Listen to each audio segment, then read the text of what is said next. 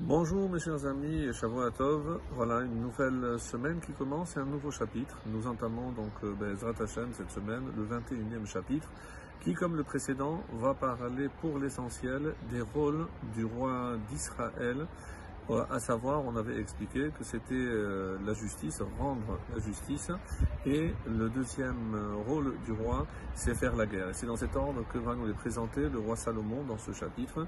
On va commencer donc, comme je viens de le dire, par la justice, et vers la fin du chapitre 21, on va voir donc euh, le rôle, celui de guerrier, puisque c'est une guerre aussi que de faire appliquer la justice mais c'est aussi d'éloigner euh, tous nos ennemis afin de permettre à son peuple de séjourner en paix sur sa terre.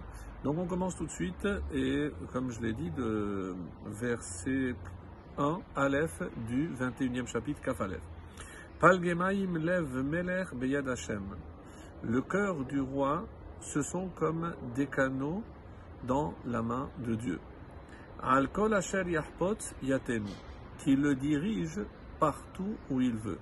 Les canaux ici, c'est pour ça que c'est la traduction peut-être la plus appropriée, euh, celle qui colle le mieux au texte, puisqu'il s'agit de diriger l'eau là où on veut.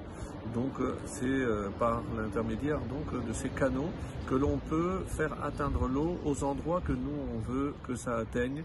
De la même façon, c'est par exemple le ride ainsi que le radak diront c'est Hachem qui dirige le cœur des rois pour les amener là où il désire. Donc si un roi est désigné, c'est évidemment par la volonté de Dieu et c'est aussi pour faire appliquer sa volonté à travers le roi d'Israël. C'est le deuxième chapitre, bête, le deuxième verset, pardon, pasuk. Kol ish yashar be'enav vetochen libot Hashem. Alors ça donne comme ça, Kol derech ish yashar be'enav. Toute voix de l'homme est droite à ses yeux. Vetochen libot Hachem. Mais c'est Hachem, et ici Tochen, soit qui voit l'intérieur, ou euh, dans ce contexte, on va dire qui pèse le cœur. Donc il peut savoir ce qu'il y a vraiment dans le cœur, et c'est ainsi que euh, on peut expliquer c'est Hachem, car Hachem est dans son cœur et connaît vraiment ses euh, pensées profondes. Même si il pense que lui, comme va le dire M. David, qui enoroe atzmo parce qu'un homme, lorsqu'il agit, il euh, se mettra difficilement en question, il se remettra en question. Donc il est convaincu que ce qu'il fait est forcément le bien, comme on l'avait vu euh, par ailleurs. Et euh, c'est comme ça qu'on peut dire aussi, Ba Donc c'est dans le traité de Makot 10b. Donc c'est un petit peu là où l'homme veut aller, c'est Hachem qui le dirige.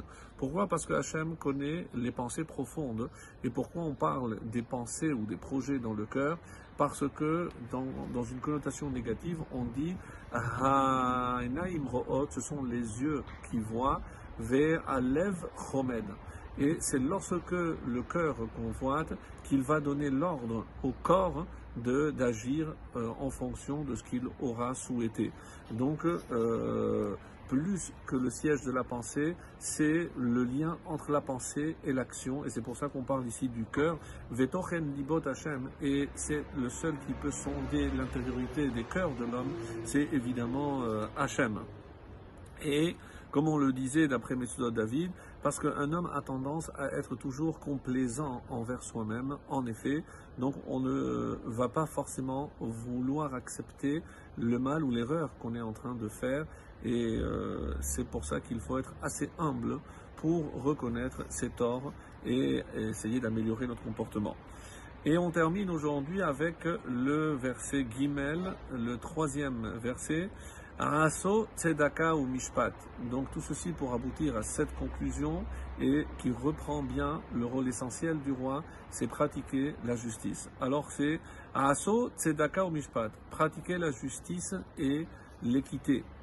Nivchar l'Hachem Mizabar et pour Hachem préférable au sacrifice. C'est-à-dire qu'à un moment de l'histoire du peuple juif, on pensait qu'on pouvait s'acquitter en apportant des sacrifices. Et ce qu'on va voir, tous les prophètes qui vont évidemment euh, se révolter contre cette façon d'agir du peuple juif en pensant que c'était une façon de soudoyer Hachem en apportant des euh, sacrifices et après continuer à pratiquer euh, l'iniquité comme c'est marqué. Alors c'est ça comme ça que on, parle de qui Tzedaka ou Mishpat, on voit que dès le fondement du peuple juif, on trouve cette notion-là. Par exemple, c'est Darko Shel Avinu sur lequel il est dit qui qui biedativ veshameru derech Hashem laasot tzedaka ou mishpat dans Bereshit chapitre 18 verset 19.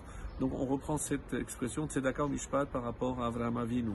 Et aussi pour David, Vayhi David enseigne mishpat ou tzedaka lechol ammo dans euh, deuxième livre de Shmuel, euh, chapitre 8, verset 15. Donc, euh, dans la vie, on ne doit pas forcément choisir le chemin le plus court parce que malheureusement, le chemin le plus court n'est pas forcément le meilleur. Essayons d'être toujours juste avec notre entourage et c'est le